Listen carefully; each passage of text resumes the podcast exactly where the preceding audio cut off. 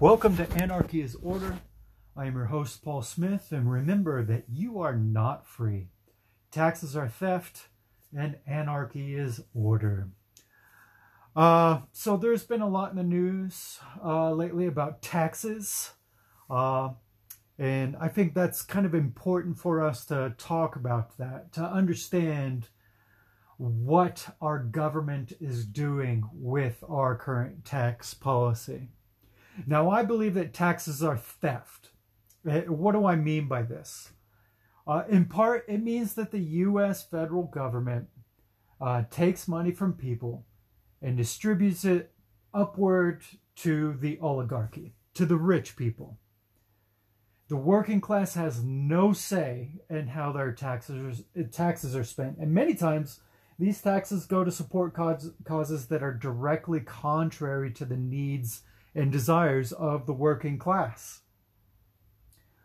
Uh, now, this this idea, this part of an idea, is evident in in two Supreme Court decisions that came down recently. Uh, the first decision came from uh, Montana, uh, and basically the court ruled in a split decisions that parochial schools or religious schools cannot be denied taxpayer money through a scholarship program.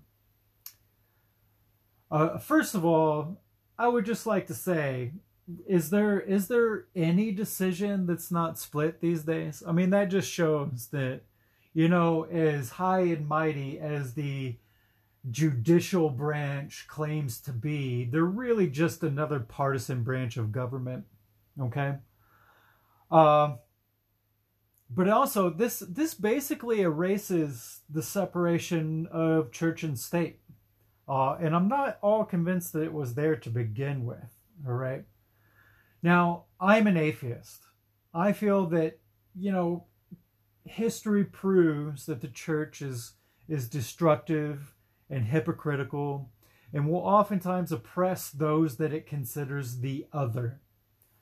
Yet now with this decision, my tax dollars may now be used to support an, the indoctrination of you through public funding of private schools. And I have no choice in the matter.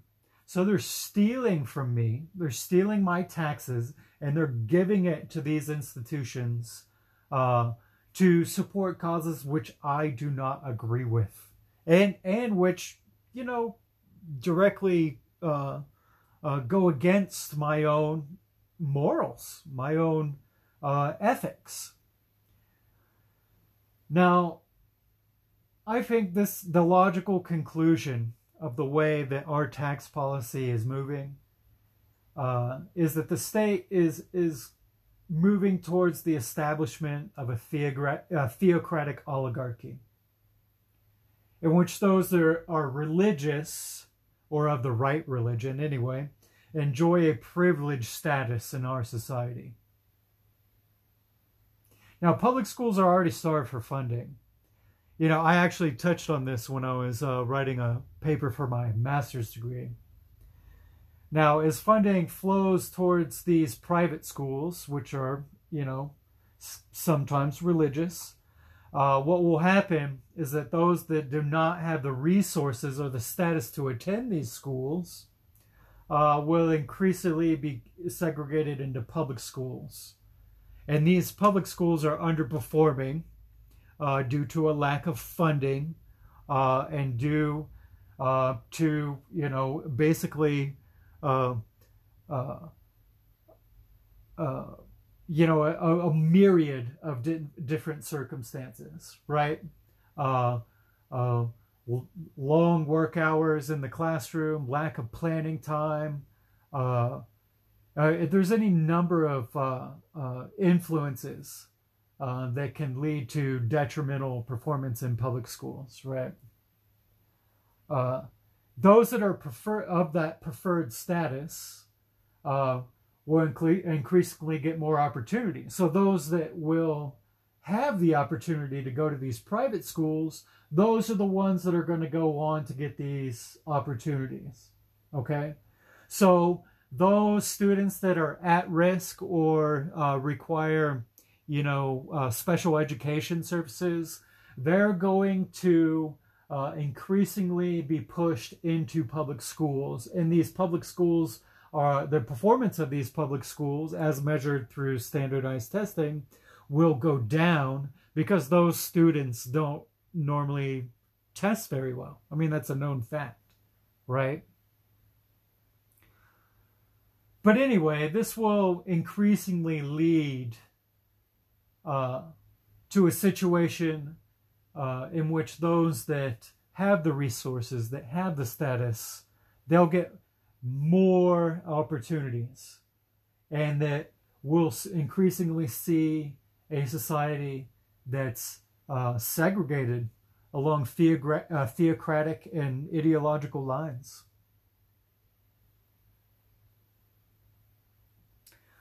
Uh, and if you don't if you don't believe that our government is attempting to uh, create a theocracy or uphold the church as a privileged, entity in this country, just take a look at the way the Catholic Church is. You know, they received 1.4 billion dollars in loans from the PPP. And I've also read some of accounts where that could be as much as 3.5 billion. But I'm going to err on the side of caution and say that it's the lower figure at 1.4 billion. Now, I'm sure that I don't need to remind anyone of the sexual abuse scandals that are seemingly ongoing within the church. Now, I would never support an institution that protects pedophiles. And yet, now my taxes are going towards supporting an institution that has a documented history of doing just that. Does this not demonstrate that our government is making sure that not only does the church not go bankrupt, but also does not face any sort of financial account- accountability for the abuse of children?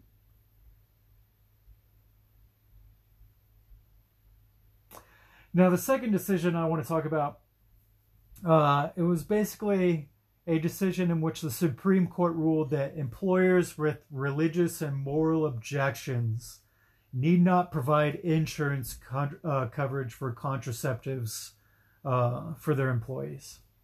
And it, I think this is a, an extremely dangerous precedent.